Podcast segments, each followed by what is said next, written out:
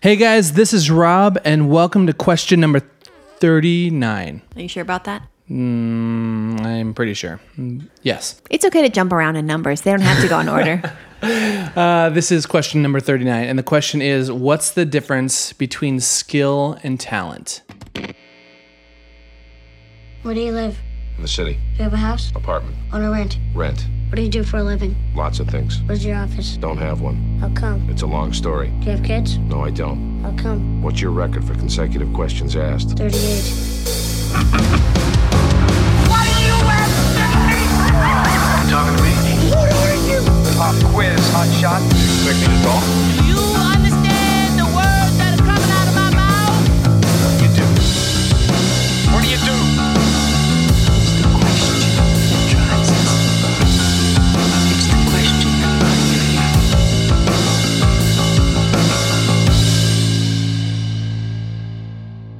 Okay. Easy. Okay. I can. Ah. Oh. three, two, one. One, two, three. What the hell is bothering me? What's that from? Do you remember that? That was a, uh, what was the Steve Urkel show? Family Matters? Yeah. it was I a doubt family they said ma- what the hell is bothering me. What the heck is bothering me? Three, two, one. One, two, three. What the heck is bothering me? Three, two, one. One, two, three. What the heck is bothering me?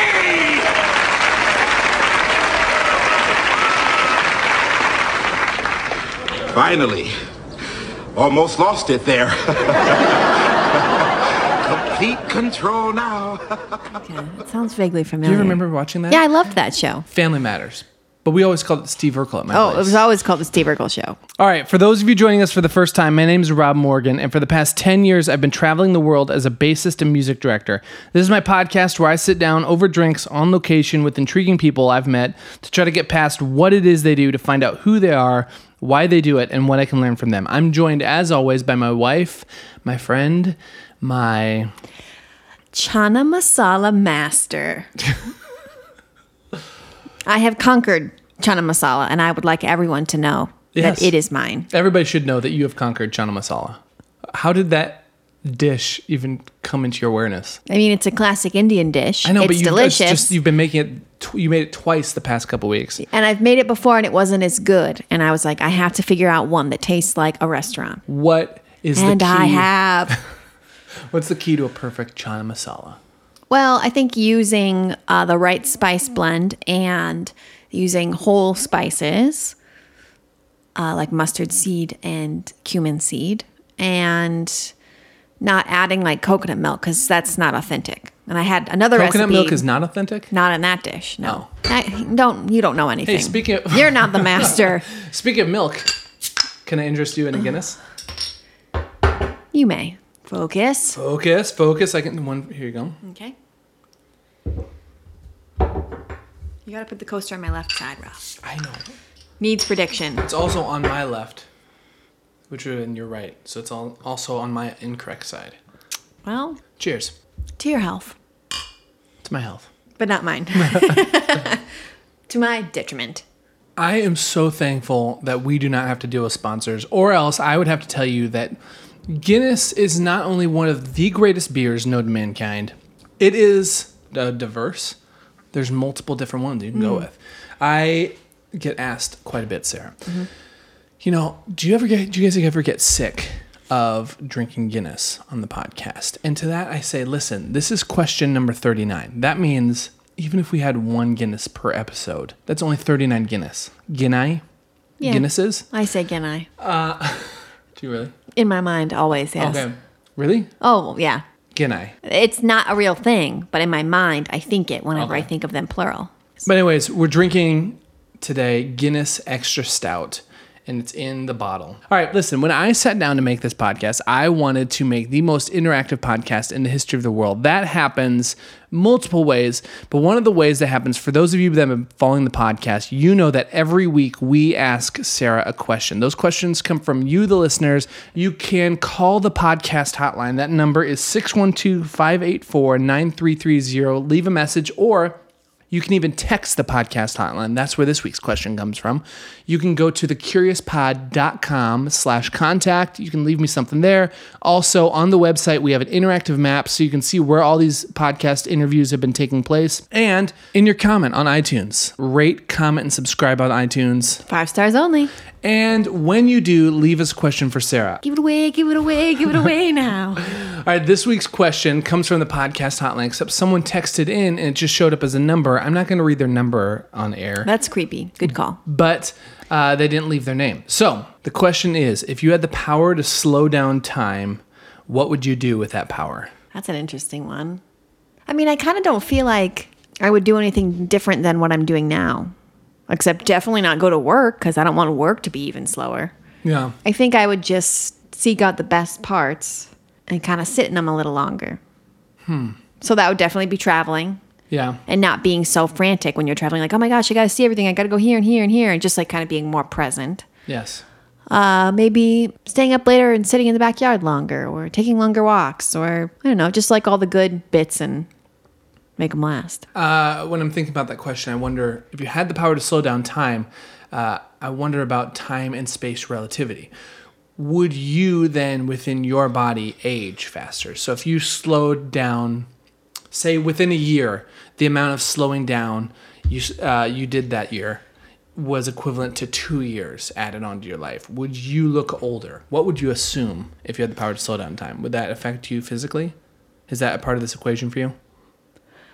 It is not because I'm not thinking very hard about it. Moving on. Thank you for your question. Whoever left that mystery question asker, mystery text messenger, mystery. uh, Just make up a name. Thank you, Steve.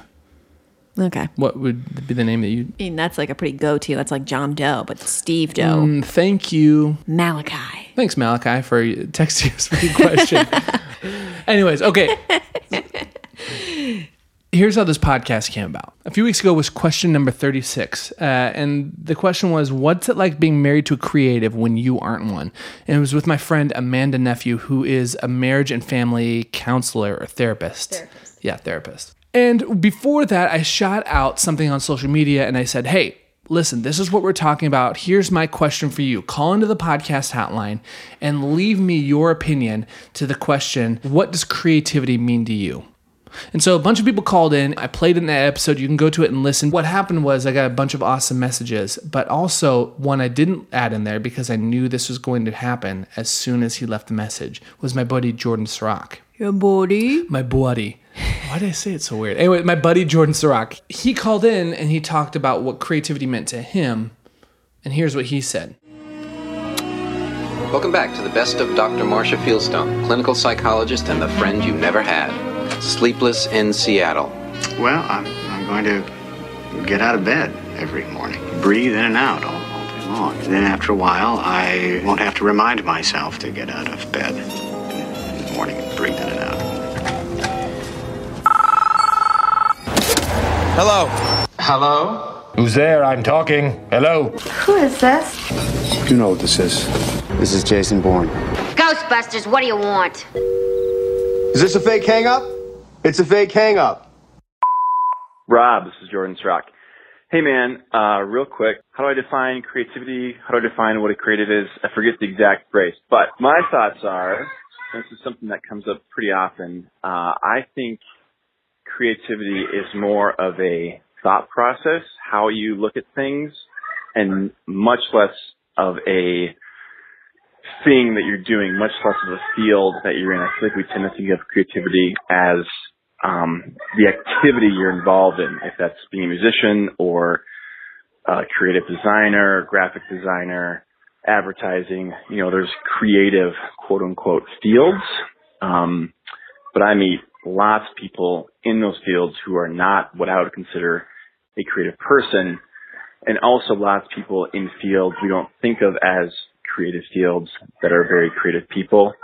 Um, and for me, what ties it together is how they look at things uh, versus people who are more analytical or more logistical. Uh, so that for me is the main difference, and uh, I think it's a super great topic. So kudos. All right, here's the deal with Jordan Sirach. We met maybe six, seven years ago on a flyout gig. He was playing electric guitar. He's one of my favorite people. There's a few friends of mine that I know would be amazing guests on the podcast, and they're on my short list to have on. As soon as I heard this message, I called him back and I said, Listen, let's sit down. I want to hear your opinion more on all of this stuff. And the reason is because this Jordan has one of the most unique perspectives out of all my friends because not only is he an amazing artist, an amazing guitar player, he also is full time in a job that uh, some would label a corporate job here in the Twin Cities. He balances them both with the most unique perspective that there is no such thing as a creative job or a non creative job, a creative person or non creative person. So we sat down over cocktails, turned the microphones on, and just saw what would happen. By the way, massive thank you to Constantine in downtown Minneapolis for having us. We sat in their whiskey chapel. This one isn't going to have video footage on YouTube because it was so dark down there. I recorded it, it just looks awful. Uh, but if you want to head over to thecuriouspod.com, the show notes for this episode, I'm, I'll have a picture of the place. This place is amazing. If you live in Minneapolis, if you like cocktails, they're also owned by the same people that own Parlor. Couldn't recommend it high enough. You guys, thank you for having us and for your hospitality. So here's my conversation with Jordan Sirach. Okay. Yeah, if you if you're cool, if you're comfortable holding on to it.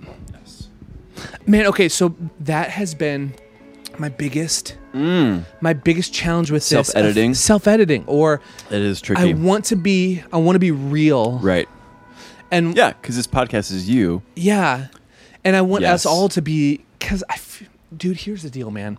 My entire life has been a string of being told what to say and what not to say. Growing up in the church, at least. Yep. And may- it's like well, You you grew don't up AG? I grew up AG, yeah. AG.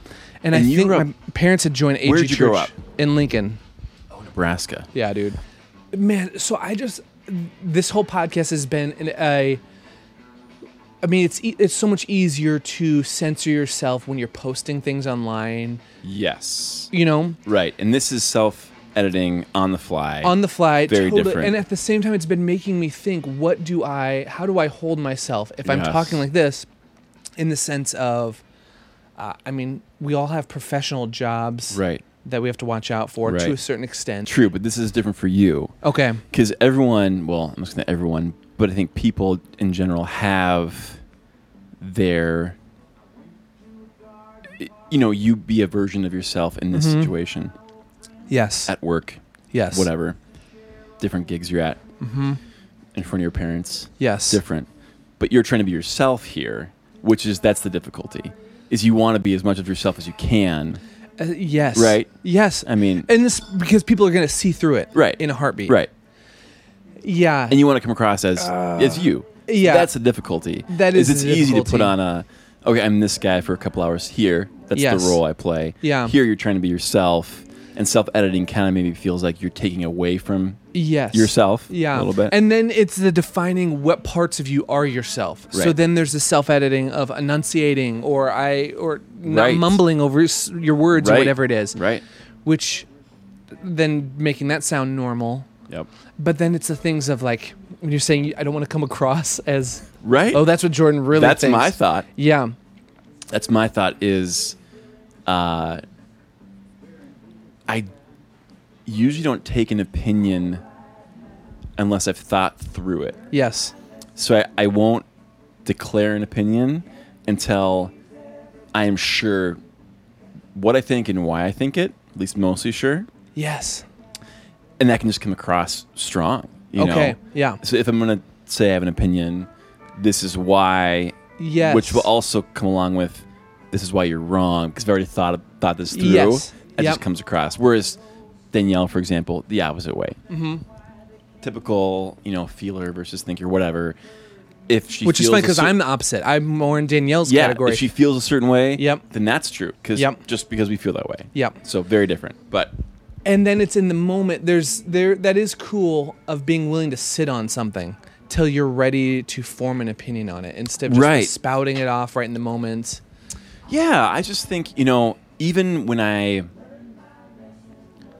hear something that kind of piques my interest, Mhm. or I don't know, this is going to sound nerdy, but say I'm listening to NPR, and like there's a segment, and ah, that's really interesting. I'm thinking about it. I will like mute it, mute the radio in the car, think through it for myself. Okay, he said this. I agree with that. You know, kind of try to poke holes in Ah, it mentally. yes. Okay. Yep. I still believe in that. And then I try to explain it like out loud. This is su- super nerdy. Oh, I love out this. loud. Try to explain it to someone else. Like Yep. I'll have a pretend conversation with whoever, and I'll be like, and I'll just literally so this and explain this concept. Yes. I'm like, okay, if I can explain it well enough, then I can grasp it. Then I know I Yep. grasp it. Yep. And then I know it's going to stick. Whatever I heard, like I want it to stick. Yeah. Um. Yeah. That is anyways. fascinating, man. Have you? Did you do like speech class, or did you ever do Toastmasters or anything, or does it that was- just come it's- from? it's Where does that come more from? Just I want to. I've realized for me, I hate um, learning something or listening to something, agreeing with something, and then not applying it. Ah, and I yes. think okay, me like anyone else, if I just hear something one time and it's gone, Yes. it's going to be gone. Yes. And so, rather, if I even if I hear a podcast, it's like, okay, Yep. listen to this podcast. It was amazing. If I want it to stick, I've got to listen to it again, or I've got to listen to the highlights again. Yes. Um, if I'm in a meeting at work and it's like, oh man, that's a great point. Never thought about that before. I need to write it down, and I need to play that back in my head a few times. And for me, it's saying it out loud. Like, okay, great. If I can explain this in a pretend conversation to someone, then, Then I you know have I have form- a, you've no- formed then I your know I have a thoughts. good concept of it. You know, Oh, that's so good. um, and that's just for me. Yes. If I, I need to hear myself kind of work through a conversation, okay, this is how I would explain it to someone. I get halfway through, I stumble. Okay, let me think about it some more. do you ever hear yourself and then realize after you said it out loud that you actually don't agree with it? Right. Or Does that ever happen? Um, not that I don't agree with it, but definitely that. Okay, I thought I had this uh, fully formed thought and fully formed argument, and I don't because as I'm saying it, I'm thinking of counter arguments or thinking of oh Yes. wait, you didn't think about this you know point about it. Okay, so think about it some more. Start the conversation. Yes. Over again. Always in the car. Dude, that is you know? so nerdy Um, and brilliant. but it's super yeah, nerdy. It's great. Uh, I but love then that. It's like okay, now I know that this is what I think. This is why Yes. I think it. Yes. and I'm if able it to comes- articulate my Honestly, thoughts out loud. Yes. Part of it's probably an insecurity. I hate just the way I'm wired. I hate being a guy who says something. Someone asks why, and I don't have an answer. Hmm. I don't be that guy that has an opinion on something. Yes, but and can't it's like, back it up. Oh, eh, I actually haven't really thought about this opinion that I just said. Told you Yes. that I believe in. So Yeah. Oh, I've actually that's an yeah. insecurity too. Man, okay. you- So the things you're the, that whole process you're talking about, I think of it uh, in two different parts. One is the external processing and being able to c- convey your thoughts, yep. uh, which I naturally suck at. And then the second part is internalizing. You're talking about internalizing the information, Right. uh, which I number two I also suck at, uh, in the sense of we're bombarded with so much information. Exactly. dude. I'm that way with like okay podcasts when you're driving. Yeah, I'll burn. I'll go straight from one, and on a podcast, people are dropping crazy wisdom, Right. and then I go right into another one Right. that's talking about something different. I never give myself time to process. I am always trying to pretend like I knew what life was like 30, 40 years ago when we didn't have this constant stream of information. Like, you know, at will, whenever you Yes. want anything, you can learn something if Yeah. you want. And that is so great, but I feel like it also minimizes the value of knowledge. Because, so it minimizes the value of knowledge. so I shouldn't try quoting anything. So this is going to be a paraphrase. Um, My whole life is a paraphrase. Nice. man, I read Uh, man, I read s- a study somewhere Yeah, at some point exactly. in time that Somebody some really ratio important of s- and for sure said this, but I don't remember exactly where it Yeah, came and from, I who said can't tell it. you the numbers, Yeah. but it's my It was, point a, is it was a big number. Trust me. All right, I can tell you for sure it was the Times or the Washington Post. Yeah. They did an op ed or editorial on um, the value of information and Yes. how there's this oxymoron where information is more readily available, obviously, than ever before. Not only that, really good information. Not just the internet, podcasting experts in their field are. How's it going? Feel free to jump in at any point in time. Oh, what do you, What are you selecting? Magical. There you go. There you go. Is it all right? fi- Uh, wrap. Tell us this. Is this the Scotch room or the whiskey room? It's the Whiskey Chapel. Whiskey. Ch- I Neither. was Whiskey way Chapel. off. Could I order a drink from you? Yeah. Um, a penicillin, a riff on a penicillin. Yeah. Yeah. Absolutely. I'll do the same. Yeah. Thank you. Uh, what was I gonna say? Uh, Okay, n- valued uh, information. yes. So, um, information available more than ever before, quicker than ever before, probably better quality information. Mm-hmm. Same concept as uh, this is. I don't think it was, an- it was a study. It was just an editorial, someone's opinion. But I don't remember totally who made- said it, but uh, yeah. I'm just kidding. Same thing as Yeah. okay, we have um, Google Maps or Apple Maps that we use. Mhm. For somehow there's this phenomenon that goes hand in hand with that is people know their way less around a city because they're not learning the city, they're just following turn by turn directions. Yes. And what happens with knowledge when you can plug into any podcast, Google anything, the most common this is the great point the most common um, voice enabled so like alexa or siri question is how to boil an egg why is it the most common because people treat information as disposable now you need it for a task for a thing Yes. instead of say 20 years ago you had a book a basic cooking book Yes. you read it Mhm. you didn't want to have to go back and read it again and find this book Yeah. you absorbed it Yeah. you learn how to boil an egg Yep. now, Alexa, how do I boil an egg? You learn it. 30 seconds later, you've done it and you forget it. And next time you say, Alexa, how do I boil an egg? Knowledge is disposable because it's so accessible. Yes. Does that make sense? Oh, 100%. So I've learned that that's so true for me. And if I hear something and I'm like, that's great, I want to know that thing, I want to remember it. Yes. I got to, like, that week, a couple times come back to it. Even, even a sermon or something. Yeah. Um, a point in a meeting, even Yes. something, something, something that I need to, like, my boss is presenting on something. I'm like, okay, I need to know that.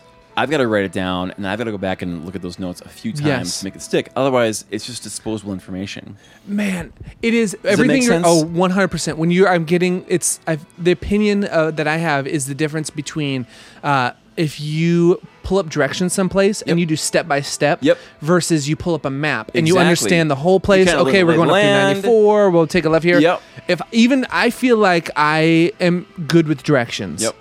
Feel like I'm great with that.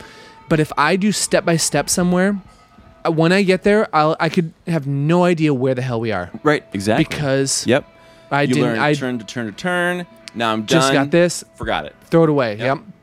Man. Okay. So how do you?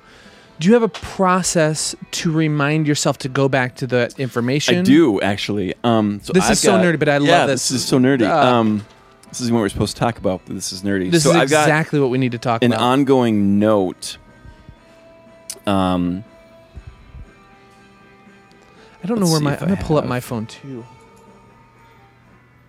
So I have an ongoing note that is notes like this.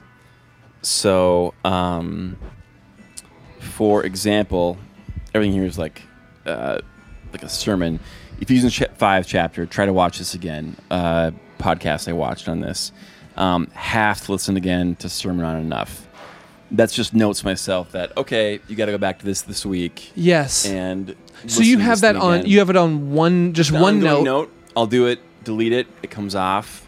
Yep. It's kind of like my to do list of constantly adding and subtracting items. So I have three ongoing notes Yeah. in broad categories, and that's how I do most things. Yeah. Okay, three ongoing. I love specifics because I'm, I'm totally taking this from you. So you have one note opened up within the notes, Mhm. and you'll label that. It's not labeled, I just know because I just only have three notes in my Okay. phone. I have a work note. Yeah. And that's work notes, work thoughts that usually happen outside of work. Because if I'm at work, Mm. I'll document Yes. it a different way. Yeah. Um, it's a reminder, a to Yeah. do list, uh, whatever. But And it's then when you're work done with stuff. something within that note, Take it you'll off. delete it. Yep. Okay. Take it off. Um, a personal note, which is Yep. mostly items like that. Yeah. Um, or sorry, like a personal. I like personal development, just life, interests, f- yes. curiosities, and then like a household slash kids note. Yes. you know, And is it a to-do list, or you were kind of you had mentioned It's that, but it, or both. is it uh, yeah, it's a to-do list Just a reminder as far as of maybe things. uh, not a to-do list like go get groceries, a to-do list like medium short-term goals. Um, So the- talk to yeah. Charlie about this thing, Mhm. or research how to talk to Charlie about this thing. Yes. um, or uh, it- or it also could be you know bike day at school is Wednesday. Remember Yep. to load up the bikes. Totally. You know stuff like that. Uh, man, that is so brilliant. Okay, so yeah, his uh, the thing I listened to on I think it was an interview with Robert Rodriguez with Tim Ferriss's podcast, and his thing he calls it a hit list. Oh man, I'm pumped about this. Do you know what you're getting? I, I got the same thing as you. It's uh, famous grouse, Lefroy 10, salt, uh, grapefruit bitters, and yerba mate honey, and ginger syrup. Yerba mate, Awesome. honey. Thank you. My pleasure. Oh my gosh. Cheers. Cheers. You know what a penicillin is? No. So basic. Yeah. Honey, lemon, scotch. Oh, And smokiness. man. That's so good from that Lefroy. Penicillin. When you're sick. Yeah. Oh man, that's so good. Is it? I, f- I consider myself someone that knows Oh. cocktails, and so to not know the penicillin. Mm. Ooh. Yeah, up your alley too with the scotch. Yes. It's, it's what seems c- um, strange, a refreshing scotch drink. Mm. Oh yeah. So good. Uh, the my the hard thing for me is finding when I'm making a cocktail like this at home, finding the balance between sugar and the sour. Sure. Yes, I'm either they're usually coming out too sour, Sure. or too sweet, like too syrupy. Yeah, sweet is that is tricky because they balance each Yeah. other. So if one's Yeah. off, the other would be off. Yeah. or one Oh, is, this you know, is too much so of one is good. not enough of another. Um, Mm. Spice helps, and so does bitter helps with the sweet. Yeah. If you have too much, Yeah. sweet. We've been doing a ton of, um, I don't know if it, that's it's a proper cocktail name, but a Fitzgerald. So it's a like a gin sour Mhm. in the summer with Mm. bitters in it, Mm. which is just awesome. Oh, uh, I bet. Man, this kind of reminds me a little bit, but not. No, it's way more balanced. Have you done a rusty nail ever? Yeah, yeah, yeah. The rest of We've the is been- good. with dram, but you have to have drambuie Yeah. in it, and that can be finicky. I used to be into Drambuie, Okay. but the I don't know. Now I kind of hate it. I think you went overboard. Really? You know, when you do Yeah, oh, something, yeah, and it's like you totally. do it too much. Yes. Um, just Oh, that's the so consistency awesome. is too Yes. thick for me. It's so too thick. syrupy. Yes. and I just the flavor's fine. Yeah. but the consistency for me, I- I'm just over it. It's too much. Man, getting into Scotch stuff. Have you checked out? Uh, his name's Ralphie on YouTube. No. Hey, man, he is one of my favorite guys. Really? So he's a guy in Scotland, uh, and he. Oh man, now that I'm saying this, we're gonna be over in Scotland I was going this to year. say, have you been to Scotland? Oh, uh, I haven't been to yet. Ireland? We've been to Ireland, Okay. and we're gonna be in Scotland this fall. Speaking of, And- this is great. Like, I feel like I'm I'm laying in somebody's kilt right now. For anybody not watching this video, the benches are just lined with kilt material. wool this flannel. Okay, this is the greatest room ever. It is very cool. So I've been trying to keep. Speaking of notes, I've been keeping a note uh, in my phone of. I mean, I've. This is why I love talking about these nerdy things because I have. I'm always trying to fine tune my process, Mm-hmm. and right now I have so many lists. Mhm. The the one list thing yeah, is Robert Rodriguez, anyways, calls it his hit list, but his was more of a to do list, and so his has been ongoing. Mm-hmm. Um, and he also does see the speaking of uh, recalling information. So, Mm-hmm. and I feel like you'd appreciate this. One of his things is every day at the end of the day, he sits down and opens up a Word document, brand new, Mm. writes the date on it, and Mm. then bullet points every single thing that happened. He calls Yep. it. I think he calls it his log interesting. and if he read like a cool uh, if he read like a cool article about something he was working on or something like that he puts it on there if a family thing happened he just logs it and saves it so he has this folder of the years and he can go to every day plus it's searchable and he can tell you everything that happened Interesting. i have an analog version of that and I have a log book, and at the end of every day, I have half a page, and I just a handwritten. Yes, and Wow. I and I well, and I just bullet point. It's so much time. I know it's it sounds like a lot of time. Do you have neat handwriting? I, I do I do have neat hand if I'm Good for I have you. two handwritings. One is if I'm in a rush, like if I'm jotting stuff down right now. Horrible handwriting. Uh, but then my other one, if I'm think if I'm slowing down, it's clean. I have two. Yeah. When I slow down and try harder, it somehow gets worse. I don't know how. But, then it's- when you it's- let your muscle memory kick in, it's just like this is amazing. Who's this person? uh, that's funny. I do Uh, uh, maybe similar reverse. Yes. Which again, just started in the last couple of years, Yeah. probably with having two kids and just survival, Mhm. is one of the very, actually, probably the very first thing I do every day uh, at the office is I'll unpack, get set up, whatever, go get coffee, open up a Word document, yeah.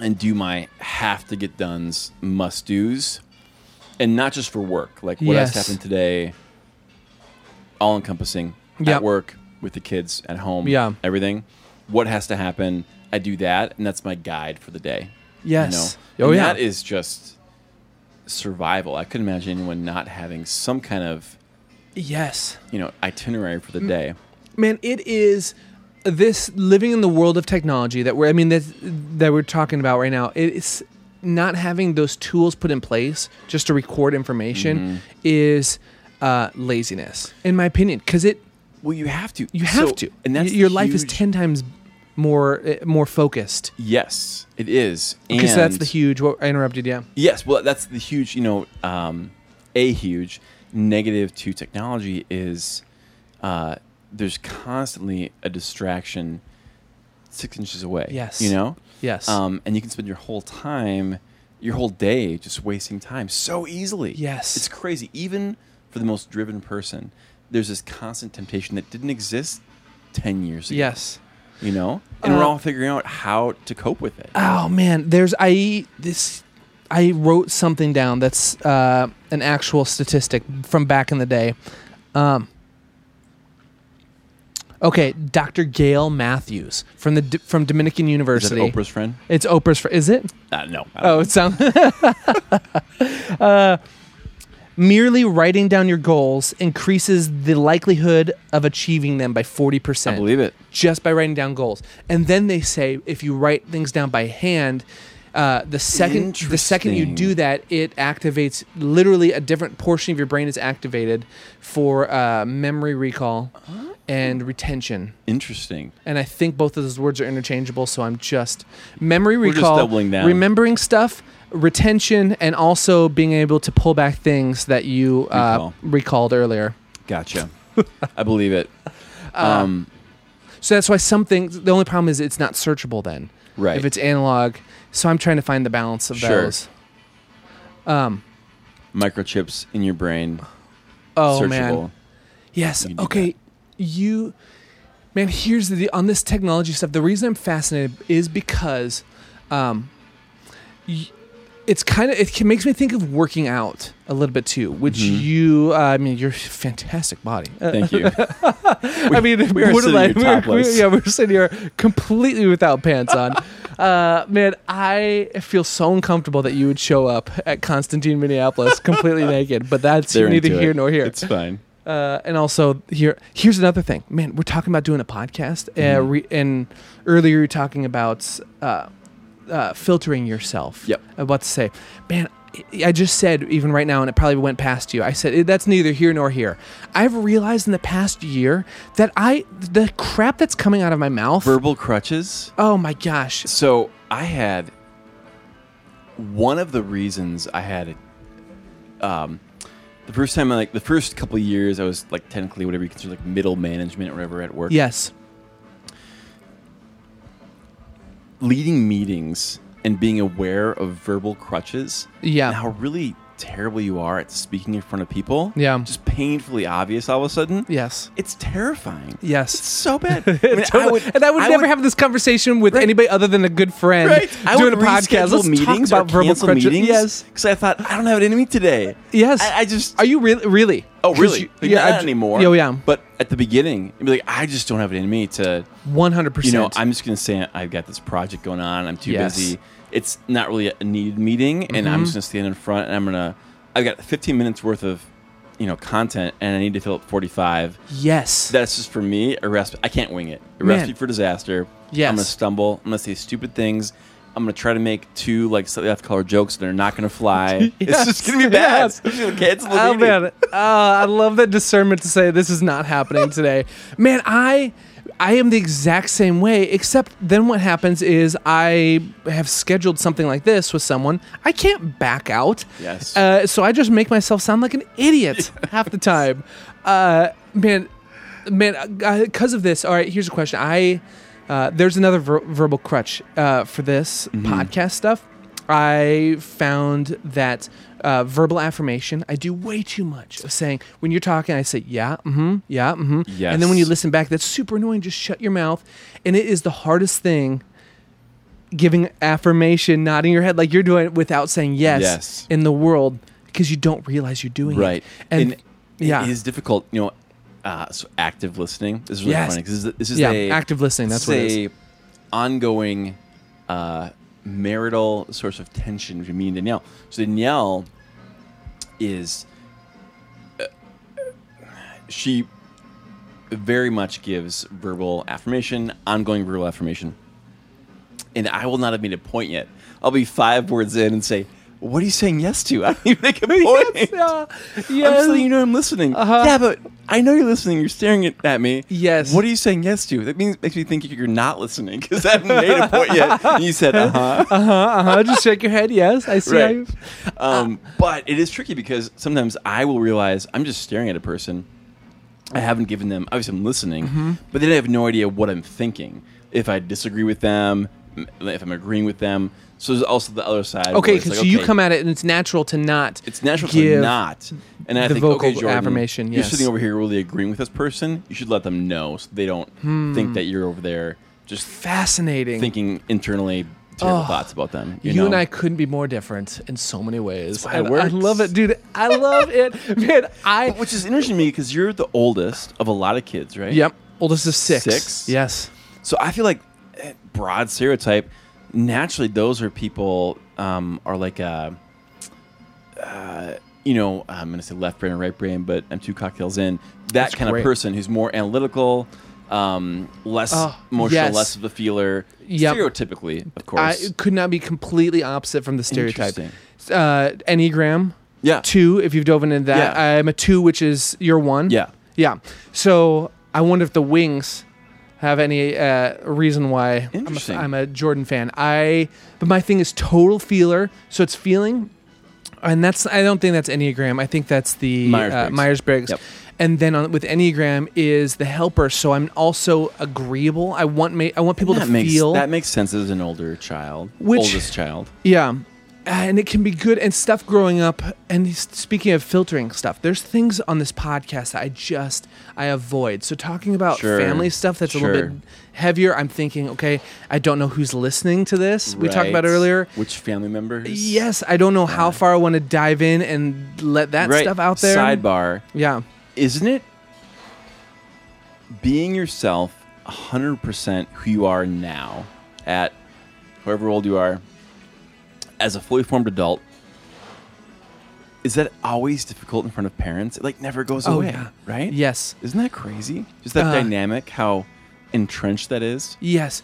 And it's funny that you say that because I've had multiple conversations with older people, and by older, I mean uh, beyond us, like in their uh, even 50s, 60s, whose parents are still alive. And no matter how old you are, it sounds like that never goes away. I'd believe it. Um, 'Cause drinking, I've, for I've instance. waited for it to go away, and Yes. it doesn't. It never does. Yes, I, I've met. Uh, so I don't. Did you grow up in the AG? Were we ta- okay? So no drinking. Hardcore. I've talked to people who are like, "Oh yeah, I feel com- uncomfortable drinking with, in front of my parents." Yep. You're 56 and your parents are in Crazy. their 80s. What is it? Just But doesn't go away. I do believe that. Yeah. But even cussing. Okay. Yeah. Uh, I wouldn't. Oh, I would man. be abhor. I would, I would just be appalled if I cussed at Yes. my parents accidentally. Yes. I would be. Totally. Yes. I just feel like I wronged them. Yeah, you'd feel so guilty, just so dirty. Yeah, that is funny. Okay, where do you find? Um, all right, n- give me your opinion on this then. Uh, we were when we were talking about the difference between finding what part of you is you that you don't want to Right. filter and be fully yourself, but then realizing the parts of you that aren't really you. So, like, uh, for instance, even we're talking about your speech, enunciating, or Sure. putting on a putting on a Sure. thing where you're being more business professional in some front of some Right. people. There's these hats we have to put on in life. Where do you draw the line for you of saying this is where this is who I am? Yeah, uh, you know that's interesting. Um, uh, connected a little bit off topic. So I was talking Yeah. to my brother recently, not to get way into this, but I got married really young, way Yes. younger than I would think most is good for Yeah. most people. Can't believe I got married that young, twenty three. So young. 23. so young, Yes. crazy. I almost It been married is ten so years. It is young. crazy. 10 if I years, heard yes. someone doing that, I would say, "Don't do that." Yeah. It's insane.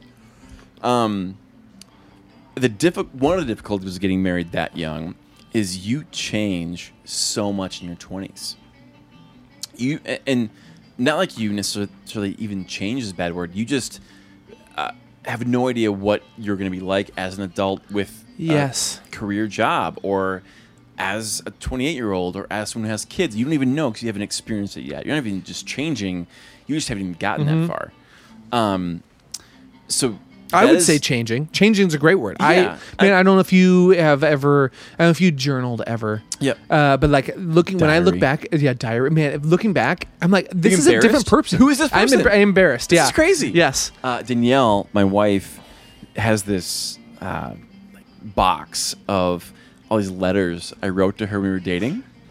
I'm, I can't even read them. I feel so uncomfortable. Yeah. who is this? Who, who was this person? This sappy romantic. Uh, uh, so that's we're talking funny. about that from this context of he's now 33. Didn't date. Didn't, honestly, didn't want to date Oh yeah. all about school, all about career, whatever. Now he's dating. We're talking about, oh, it's great. Like you know who you are a lot more than Yes. a 23 year old did, as a 33 Yes. year old. Um, but the difficulty is you're set in your ways, and the people who you could date is you know, Ah, this very narrow percentage of people because you're not going to flex. You've established already who you are Oh, Uh, in all yes. these ancillary adult Yes. ways, and you know the available pool is like way pared down. So just the positive negatives, but yes, you do change a lot. Um, I completely forgot what the question was. Man, well, uh, the thing about before the changing, uh, uh, we were talking about uh, w- at what point do you draw the line of this is who I am? Sure. Except for the fact that when you're talking about being older, that is something of I've I just had a conversation with a buddy of mine who is um, mid 30s. And he was saying, like, I'm getting back in the dating game and finding a girl that lines up a Right. woman. 'Cause is now it's so specific. hard because yeah, you're, s- it's specific, and everybody else is specific about the, what they Right. want and opinionated. So Yep. it just becomes Right. You, every you're just more and more fine tuned. Right. your, your values are different. As- When you're as you go younger, older, yeah. You may have some opinions, but you don't value them as much Yeah. as dating a cute girl. Yes. You get older, you'll date a cute girl if she lines with what you think because Yeah. that's what you value more. yes, totally. Uh, man, I would like to say that I ended up with Sarah because I weighed every aspect of her personality. I felt like it was the Mm-hmm. direction I wanted to go with my life. False. Uh, we started dating because she was smoking hot, and uh, the rest is history. Right? and we grew from there. Danielle, Oh, super yeah. cute, had this awesome southern accent, which by the way is like not fair. Like guys with southern accents sound stupid. Yeah. Um, Girls, super hot. But my point to your question, my answer to your question is I don't know if you're if you ever know who you are in every scenario at all times. I think that's constantly changing and growing. I think it constantly changes and grows slower as you get older, and things do become more constant. Um, Yes. But you know, I don't think it's uh, like you're uh, s- you're artificially becoming someone else when you put yourself in work mode or Yes. I'm in leading a project mode or I'm in dad mode or whatever. I think you're just never 100% yourself. you have these different facets that make up you Right. and you lean into those maybe Right. when you're in those sections And I think, I mean, life is constant self discovery. Uh, you may be really into one thing for a season or for a long season, most of your life, and then you kind of grow out of it. Um, but I do think it is. Yes, that's so I good. think man. life is less about maybe who you are, quote unquote, and I think it's more helpful to understand how you operate, like what, like self reflection. I think is super important. Like a large portion of maybe what makes something right is why do I feel that way, or okay, I think this, but why do I think this? Like, what makes me as a person tick? And that Yes. takes a long time to figure out. And different situations, different Yes. scenarios, and all of a sudden you're in a new one. You're at a, a different leadership role at work, or you're a uh, parent now. It's like, well, I Yeah. have no idea really how I operate as a parent and what makes me tick Yes. and what motivates me and what frustrates me. I don't know. You're kind of constantly figuring that out. All of a sudden Yes. now you're in a different season of life, eh, whatever Oh, area. Man, that is so good. I l- But so many people don't know what motivates them, what emotional triggers they have. I think that's a discipline that people need. I it's helpful for me, Self-awareness. being self-aware. Yes. Um, Man, and that comes back to what you were saying earlier with your meetings, where you're like, I'm self-aware enough to know that I'm not if if I get in front of people right now, it's not going to be what I want to present to people. Let's just not do it. Yeah. Yeah. So we'll put it off to a time where I am ready and prepared. Yep. Uh, man, that's so good. Because then, if you would have gone into that, I don't know. I'm, I'm just maybe I'm making a bigger deal of this um, than it needs to be. But I think about uh, this phrase that always goes on in my mind. This quote is: "We judge ourselves by our intentions, but we judge everyone else by their Yes. actions." So this thought of okay, who makes you you? Uh, if you would have stepped in front of your office place, being Yep. in an unhealthy place, the second you do that and how you exist right there and present yourself, that now is you to everyone else. Exactly. Whereas if you delay it to when you're in a healthier state, Right. then all of a sudden you've gone from one day to another. You're still the same person with these different aspects, Yes. but now to everyone else, you're a completely different and that, person. That is so true. And you know, part of this is maybe I, I err maybe a little more on this side or nerd out more on this side because it's my idiosyncrasies. Yeah. But I am hyper aware- aware of that. Are you- Of- okay. it's- So, for example, most times if I'm in an out of the normal, an abnormal social situation, I will practice, or at least think through a couple talking points, a couple five minute conversations. For example, if I'm going to a happy hour after work or going to a work party or I'm going for dinner, and it's all my peers, I've been in that social situation a million times. Nothing's out, Yes. of the, out, of, out of the ordinary. No, th- uh, no thought required. Yep. I'm just going to go winging that dinner. it's going to be whatever. great. Yep. You got to be comfortable. If I go there and I know uh, my boss's boss is going to be there, someone I Yes. don't interact with a lot, Yes. I know that winging it probably won't work. Also, those interactions, like that's going to be because my time with him is so small. If we hang out tonight, that's a pretty big percentage of our history is going to Yes. be this dinner we're going to right now. Yes.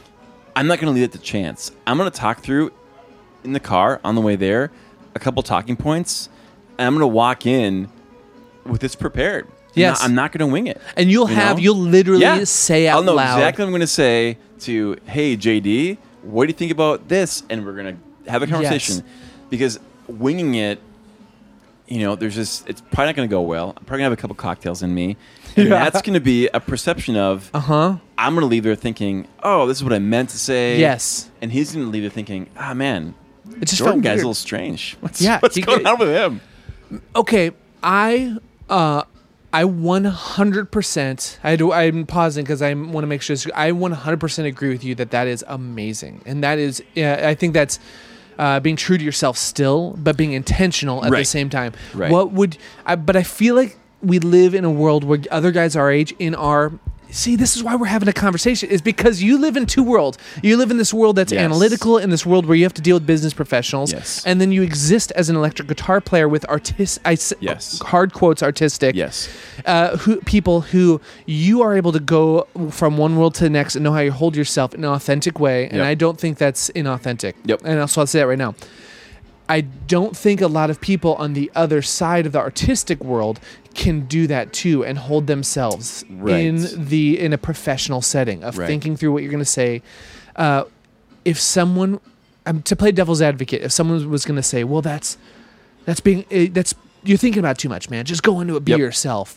Like, what would you say to that? Have you had those conversations with sure. yourself? And I would say so again, and this is kind of maybe not to also make this about my marriage, but Oh. this is kind of the constant dynamic between me and Danielle, who broad stereotype, but largely true in most any case, we are opposites, Danielle and I. Yeah, She is the ultimate winger. yeah, I go in, I'm gonna be goofy. If Yes. nothing else, people think I'm cute. And that honestly, for her, works 80, 90% of the time. yes. 10% of that time to me, to my personality, where it goes wrong is not worth it. Where you say something, yes, it doesn't come out right. Oh, you, man. You say, Yes. I'm going to go for this and I'm going to talk about this political point. Oh, it wasn't fully formed. Now I'm halfway through this and I don't know what to say. And it just falls flat. Yes. Most times she can pull it off. People laugh at her and it's cute and it's like, it turns out great Yes. the ten percent time where it doesn't, that to me is not worth it. I'm like, no, I would never risk that. See, and my because I come from the other side. I think I'm gonna put myself so out there with strangers on a regular basis, and the wins that I get from that are totally worth my horrible losses that I deal with on a regular Oh, not worth basis. it for me. Because I totally So- deal with that. Okay. So for me, it's just I know that I don't want that feeling of man. I'm I could have represented myself a lot better. I'm not saying anything I don't think is true. I'm not being someone else. I'm just uh, being myself, but being like just more prepared. You know, Yes. like I'm not I'm not making up a different opinion that I really don't have. I'm not asking so and so a question about something I'm not interested in. Mhm. I'm just, you know, making sure that I'm ready to have this conversation with this person. Yes. Because of what this relationship represents. You know, and yes, you know, different relationships represent different things. And there are people that, if we're talking about work, I work with that I am personally invested in apart from work. There are people I work with that are peers that I'm not. There are um, people that I report to that I'm personally invested in, and there are people that I'm not, but I still have a responsibility to present myself a certain way. And people realize that. I don't think it's manipulative. You know, Yes. people understand that that's why that's what that's why how this relationship exists. Yes. Um, man, everything you're saying uh, in right here, if, there's almost two things that are coming out of this for me. One is the thought of y- how you operate, your training, how you hold yourself and prepare for things, and Yep. then the other side is uh, the authenticity. The question of like, what is this me of the understanding? We get to, we actually get to create who we are in the world to an extent. Sure. Uh, in the sense of uh, how, like I said, how other people perceive us. Yep. And this, when you're saying, when I'm th- hearing about you, like sh- I'm thinking about you in your car driving and like going through it and having your stuff prepared. Uh, I think of that phrase that says we do we don't rise to the occasion, we sink to our level of training. Have you ever heard of that? That's a military No, thing. But yes, I mean yes, things would happen. So hard, like so. Say talking about like creativity or um, if you're talking about things happening, you're preaching to the choir because Yes, all the like- things have happened to me. Right. Things don't happen by accident. Hard work trumps talent every time. You know, if you're thinking, I'm talented enough to wing it, it whatever, like a social conversation, um, uh, something that's work related, uh, Yes. a gig, like it, hard work always tramps or tramps. They tramps, they- yeah, yeah. Trumps Hard work talent. tramp- yeah. Every time. Um, and you know, honestly, that's where and for me, I, so say you know, talent can give you maybe a different starting point. Yeah. You're physically gifted a certain way. You're born with just a different way of looking at things, thinking about things. Okay, you're starting a little bit ahead of other people. if you don't put in the work to develop that talent, you're going to get passed up really quick. And you know, if you have talent, you know, born with talent and hard plus hard work, that's amazing. You can be untouchable. But otherwise, just hard work always beats, you know, God given talent every time. Yes. And that's, you know, hard work is hard work. It's not glamorous. Yes. It's doing stuff that's boring just Yeah. to do, just to do it again. Yes. Just to get another rep under your belt. I wish someone would have told me that. Uh, and I'm thinking selfishly of because you mentioned gigs. Yep. My thing of I didn't realize it till later on in life that if I show up to a gig and it took me 45 hours to prep to the point of me kicking ass. Yep. Or it took me 30 minutes to listen to the tune once and I have perfect memory and I could go there and crush it too. Nobody gives a crap. Yep. It's to the point of I need to put in my time, whatever that is, to get to the point that I think is going to be the level of awesomeness Right. that needs to be happening. Right. Uh, so, th- c- whereas maybe someone with talent, they have work ethic too, they can focus on more things and get even further. Yep. Um, but I'm just that's what I'm thinking of when you're saying and that so it's- stuff. We talked. Um, I called into your podcast a month ago. Oh, yeah. six weeks ago. Yeah. About Talking crea- about the difference between uh, what makes someone creative. right. Uh, so I listened to the podcast. It's great. Someone, I think it was Gould, Steve Gould called, Yes. called in. Um, I'm gonna totally paraphrase this, but his defin what was what was Yeah, the his- definition of creativity? Is that Yes. was the question? Yep. His definition was. I can tell you um, right now. something to the point of uh, point of creativity is creating something that didn't exist before, that wasn't there before, bringing something into existence Yeah. that didn't exist before. A creative Something like person is someone who imagines or envisions something that doesn't exist but could exist. Sure. Creativity is then the act or work of bringing it into existence. Sure. Yep. There's my quote list. That is work, and that Does the work? Yes. Okay. Like if you want to do that, my beef and I call I call into that uh, question actually, and kind of gave my beef is like, you know, uh, so many times, and largely kind of all the time, we are very specific about what creativity is and what it isn't. And what's a creative field and what's not a creative field, and what's a creative person and what's not a creative person. Um, I have a problem with that because a lot of times I see people build as creatives or fields build as a creative field. Yes. Or an action uh, presented as a creative action um, in the light where it's just an accident. You're Mhm. inspired. Uh, this is just a talent that's innate that you're born with. I think when people almost 100% of the time are giving credit to someone's talent, they're giving credit to someone's hard work. They're not going to give credit to someone's talent Yes. you know they were born with the talent um, but what they're seeing when they're Yeah. crediting talent is the hours someone put into refining that thing. Yes. and if it's music a lot of really crappy songs Yes. and them playing on a lot of gigs or a lot of sessions that they weren't inspired they were just putting in the time or a lot of time wood shopping Mhm. scales or writing crappy riffs like it's the work that equals Yes. the skill they're, they're giving credit to the skill but they're calling it talent does it make sense Yes, and they're cheapening the work. Right, When you say, right. "Well, they're just talented," Right. like it just came easy for you, Right. and you just woke up and just crushed it. They're seeing skill and calling it talent. And Yes. skill equals hard work. So similarly, that is why um, I called in and I forget what I said, but something about you know I. It's frustrating for me how gotta write creativity this is down. built on such a specific scale.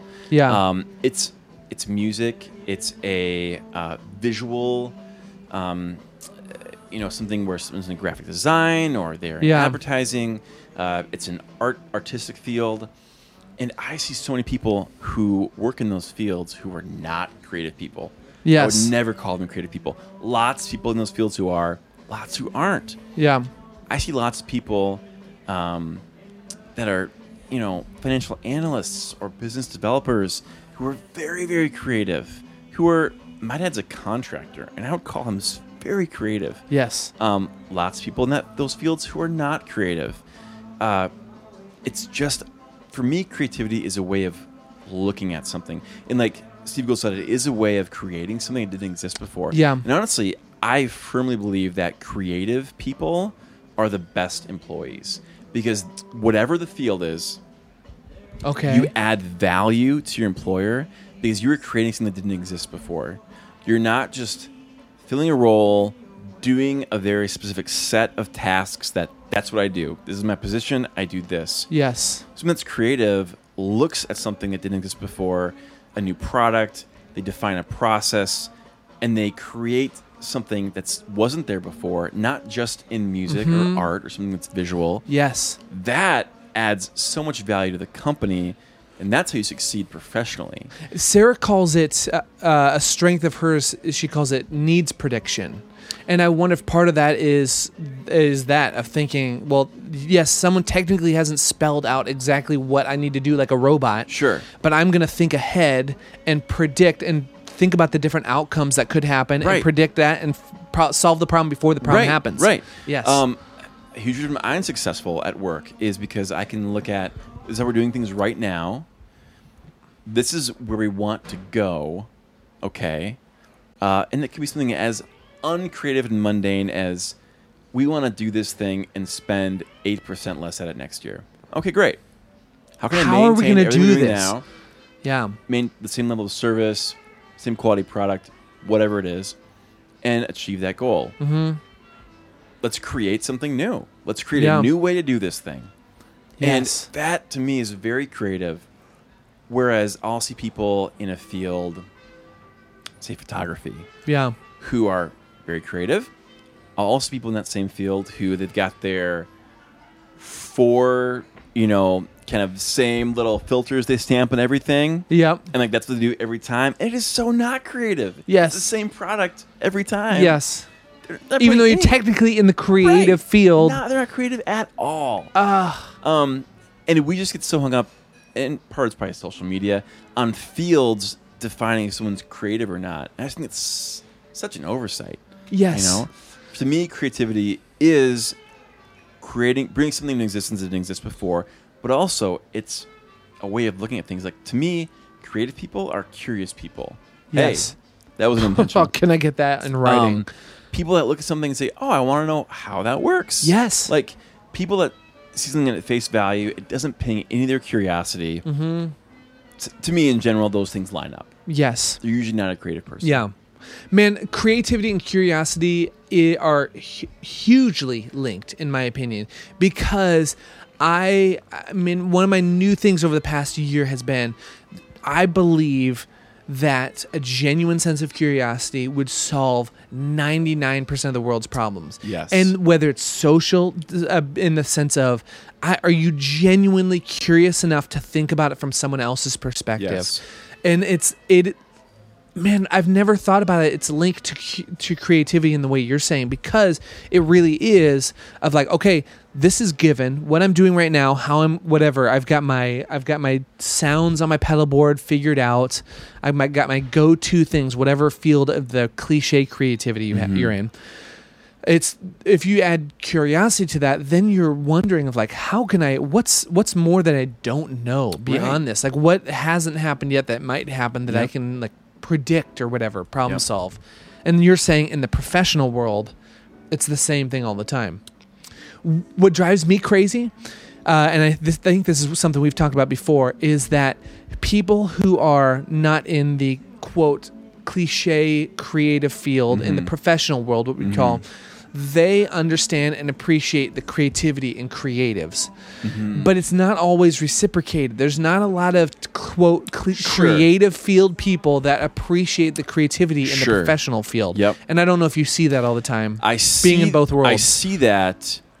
from the other side more. So I do kind of have a little bit of du- not maybe dual world, at least du- dual perspectives. And oh see i mean yeah both sides. you've you've existed in yeah Um, and I, in that equation, land more on the uh, you call it professional, non-creative Mhm. Mm-hmm. side, whatever, where I see a lot of quote unquote creatives throwing up crutches for themselves, um, and therefore limiting themselves themselves, uh, uh, limiting their process by like "Oh, I'm just not inspired or this isn't creative if I just go in and put in Yes. the work or you know what deadlines who cares I just you know it's not done I'm just Mhm. not creative or I'm not I'm not feeling it right now I'm not happy with the product you know I'm not into this thing right now so I'm just not even going to try that's more the side I see where there's not value put on just doing something to do something. And I think there's a lot of value on you just do it. You, I mean, doing something to do something. Right. Like you just, you just create whatever. We'll just say, say broadly create, and we'll just include kind of any professional venture in there. Uh, so if your job is advertising, if your job is photography, if your job is accounting, you do that thing to do it. That's the only way you hone your craft is through experience and through repetition. Yes. And some creatives, there is um, the thought that it some, an objective is only worth doing if the end product justifies if this was worth doing or not. And that's not true because there's always value in just doing it. Yes. Does it make sense? D- 100%. I met with, I just interviewed this last week, so I have an episode coming out tomorrow morning with a guy named Peter Himmelman who wrote a book uh, that was influential to me. And, when, and we just sat down real quick, and one of his things is that he believes nothing he creates is wasted because he everything goes into itself whether or Right. not he uses it if it's a song idea whatever it is ma- he just gets better he just puts it out into the world Right. because uh, even the act of doing it moves him forward. It seemed like he was yes. saying, "Yeah, Exactly. You can separate the larger uh, goal of y- yourself and your creative efforts apart Yes. from this project, this thing. Yes. So, for example, I see a lot of people. I don't call them creatives. It is a creative field. Let's say get very frustrated by their craft and almost have a love hate relationship with it uh, because they only create, quote unquote, when they're inspired, and therefore they never develop. So think of if you only played bass Oh, that's on so good. songs you enjoyed when you Yes. were into your tone, on projects you clicked with the people on. Like if Yes. you only did that, a couple years from now, your skills of playing Mhm. bass never would have developed. You think, man, I'm just playing the same thing. This isn't fun like it used to Yes. be. Nothing about this is inspiring now. Mhm. And I hate it. And Yep. it's just frustrating. Yep. Whereas if you're putting in the Ugh. time, maybe that's maybe you're a songwriter and that song is just junk. And you Yep. write the whole thing, took you a week, and you lay it out there on a notebook and it's like, oh, that really sucks. That is totally great. That that effort is totally worth it because you are progressing, you're developing, Yes. you're working through your craft. And the next one might suck too, but 6 months from now if you keep doing that, you're going to be a lot better. yes," and then Whereas they won't suck. If you only write the song, if you feel like the end product's gonna be worth it, you will never develop your skill, Mm. and it, you'll eventually come to hate it because you're gonna be frustrated that you're always here, you're never progressing. Um, and I see a lot of that. Man, so there's always value in the work. If I'm gonna be all, if I'm gonna be honest, and this does not make me look cool, uh, I really, in my natural resting state, struggle with that Hmm. because I am such um, like the feeler side. Yeah. I'm just not feeling it right now, or I want to play something that inspires me, or I, I find myself naturally leaning to reading books I already agree with, listening to music I already like, playing lines I already know how to play, Hmm. uh, and that if it's I've seen in myself that's cyclical. If I let myself stay in that rut, which I've let myself stay in that rut for way too long at time at times. Yep. It compounds on itself and you're less and less inspired and it's just downward spiral. Right. Where I feel like I was never told that what you're saying of like, no, if you just do the work, um, I mean, the what you're saying comes down to something I wrote down when we were talking uh, a few weeks ago when you were talking about the value of deadlines.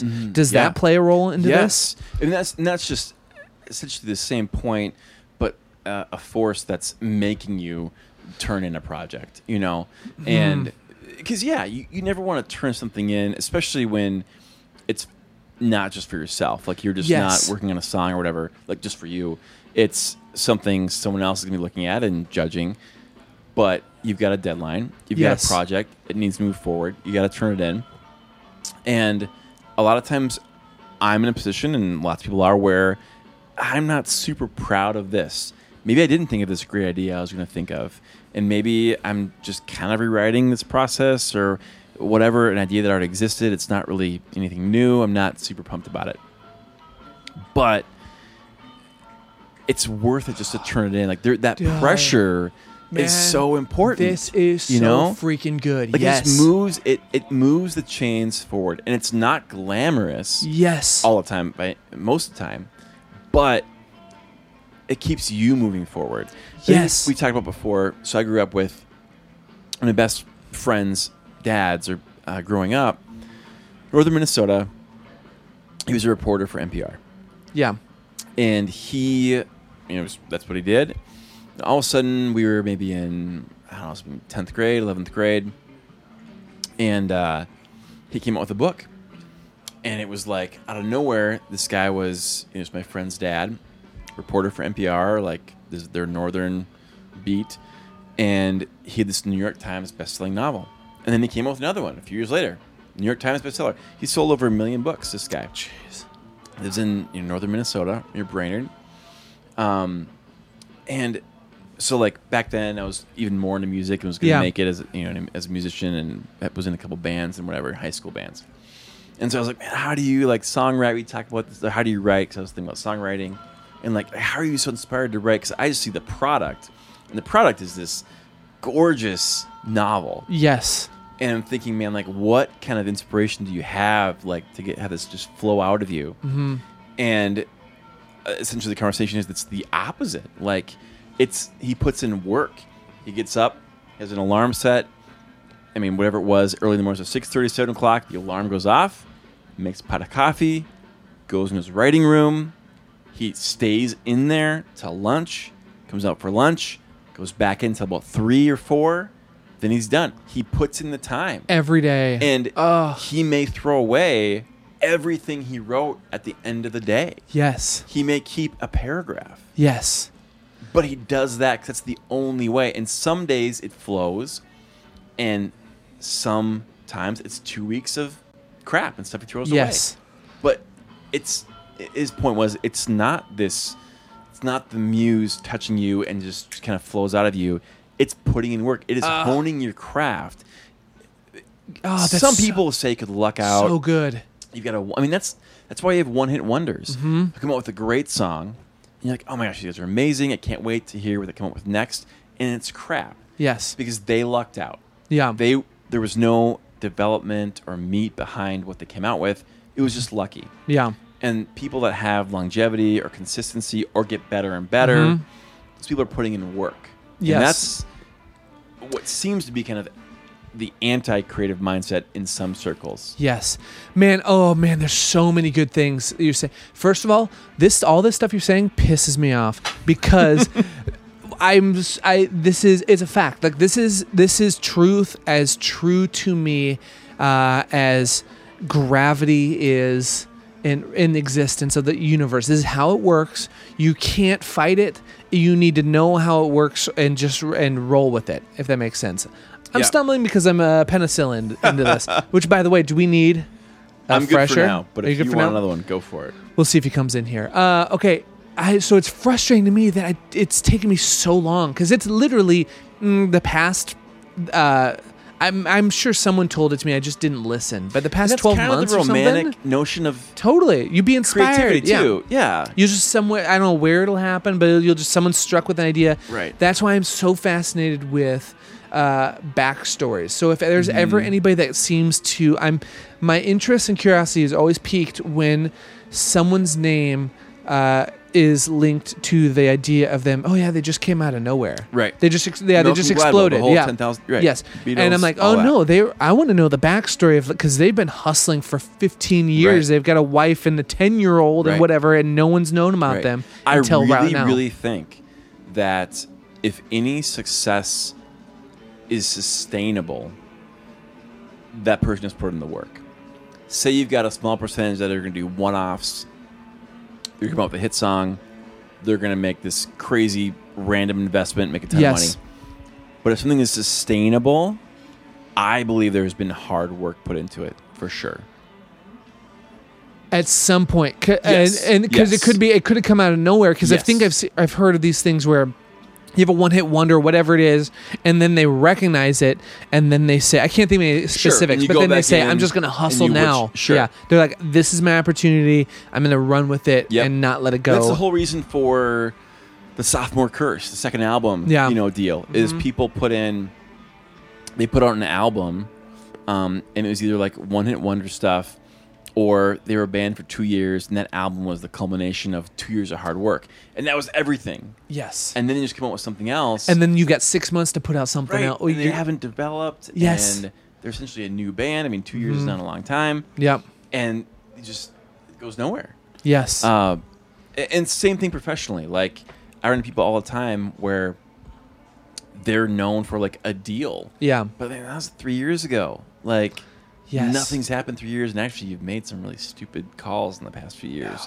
and that guy is honest, can, like, just kind of winging it. They're, Yeah. they're waiting for inspiration Yes. or something that looks obvious to come across.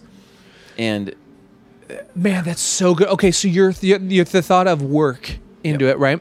But then there's the back thing that's uh, I think that's also understated is the deadline or the turn it in, or you could also call it the sharing is what I call it. Yep. And the sense of uh, just selfish. Only I'm just trying to put myself in this situation of what I've learned, Mhm. and that is uh, a blog.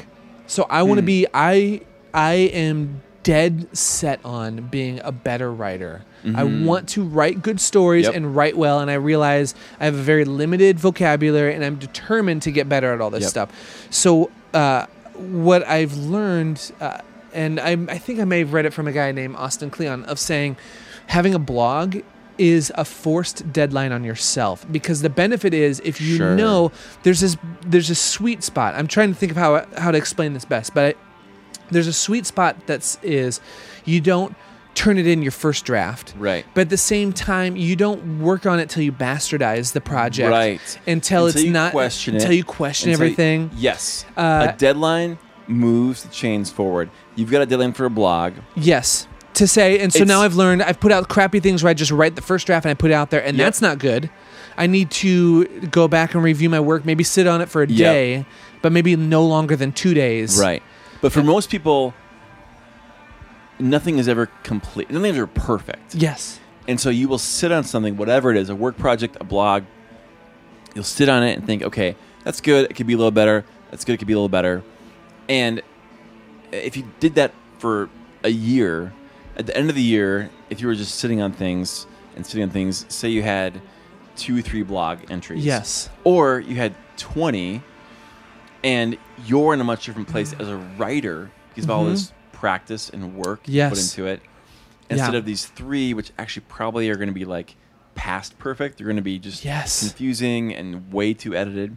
yeah Um, there is so much power in turning something that maybe you feel like is not what you want it to be, but just to get it done and check it off because you are not all like this is not you as a complete form. Like this is a thing and it's that that is singular and exists here and it's also part of what you're gonna be. I love where you're going You know with what this. I'm saying? Yes. That came out Yes. weird, but it's part of the process of becoming yeah, it's two things, and I feel like people who want to sit in it forever view it as just this one singular event. yes I especially going back to my buddy's dad, who's an author.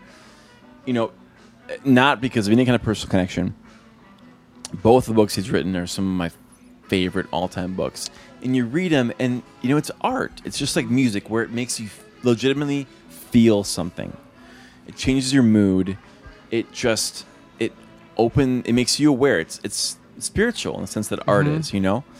Um, so spiritual you would think it just flowed through him Yes. it just came out Mhm. um, and it's just not that way like and that doesn't for some reason it feels like that takes away from the magic of Mhm. it but yes it doesn't i i guarantee you anyone that you look at and you think you know they get up on stage and they speak and it just connects with people and it's emotional and it's it's impactful they're so talented that's Ah. not an accident that's skill that is practice that is boring mundane standing in front of a mirror. That is Yes. bombing it for a few years Yes. and not speaking well in front of people. Oh, man. that is driving your spouse crazy and running through, you know, presentations with her. That's just the boring stuff. That's the Yes. only way you get there. You know, Yes, man. Okay, this is this is awesome because dude this you're rocking my world with this because even i'm i'm trying to take this on a practical level uh, of even someone like you and this feel it feels weird to b- to give you a compliment like this in front of you like two feet away from you but like someone like you who seems to me uh, so much more well spoken and put together and your ideas and thoughts are formed before you say them how weird is that uh, but the, the thought is i don't see the work that goes in behind thinking about yeah I'm going to I'm going to sit in my car and I'm going to hash these thoughts out and that's not faking it. I'm not fake when I have these th- formed thoughts when I run into something. I'm just thinking ahead and being willing to put the work into it. Right. Because and I I just feel like um and maybe this will be it. Maybe we'll wrap up with this. All of this comes down to every the entire thing we've been talking about seems to me like it comes down to uh, recognizing your weaknesses and being willing to put the work in ahead of time where you aren't where you are being proactive instead of being reactive in a job your deadlines like you're talking about those are forced upon you and you of course have to uh, you have to turn something in by that point in time but what happens when the world isn't forcing on you a deadline right that's when you have to be like s- your author friend who sits down and says my i'm putting the deadline on myself and i'm turning it in right. so for me, I have to turn it. I know I need to have a goal of putting it in front of someone, or else I'm not going to put the pressure on myself for it to be Right. good. And it's honestly reevaluating um, the measures of success. So I feel like an amateur would say an amateur writer. This is just speculation. Uh, would value a successful day as writing a few pages that are worthy of going in the book. Successful day.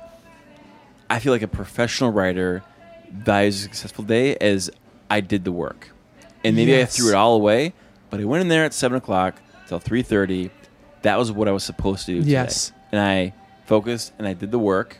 That's what I was supposed to do because that gets me where I want to go. Yes. Um, there's so much value on hard work. And for some reason, and honestly, I I feel like you can't overstate the negative power of the artificial, and we all know it's artificial, Mhm. but we also forget that it's artificial way social media presents things is you just see the end product.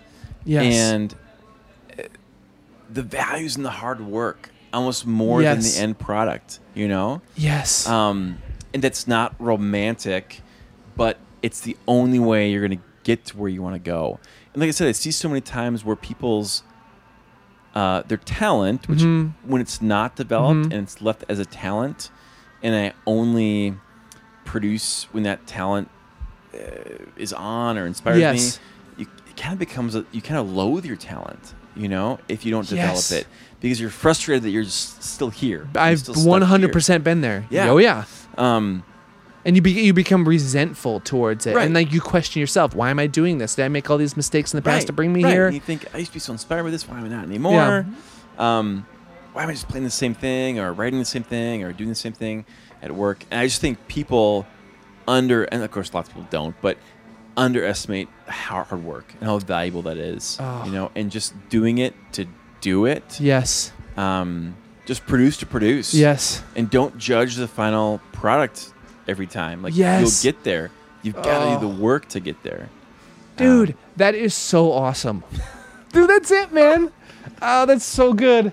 Oh man, I have to go pee so bad. Me too. Uh, let's. Are, are you down for having another cocktail? I am. All right, let's do it. Uh, thanks for hanging out with me. All Um, right.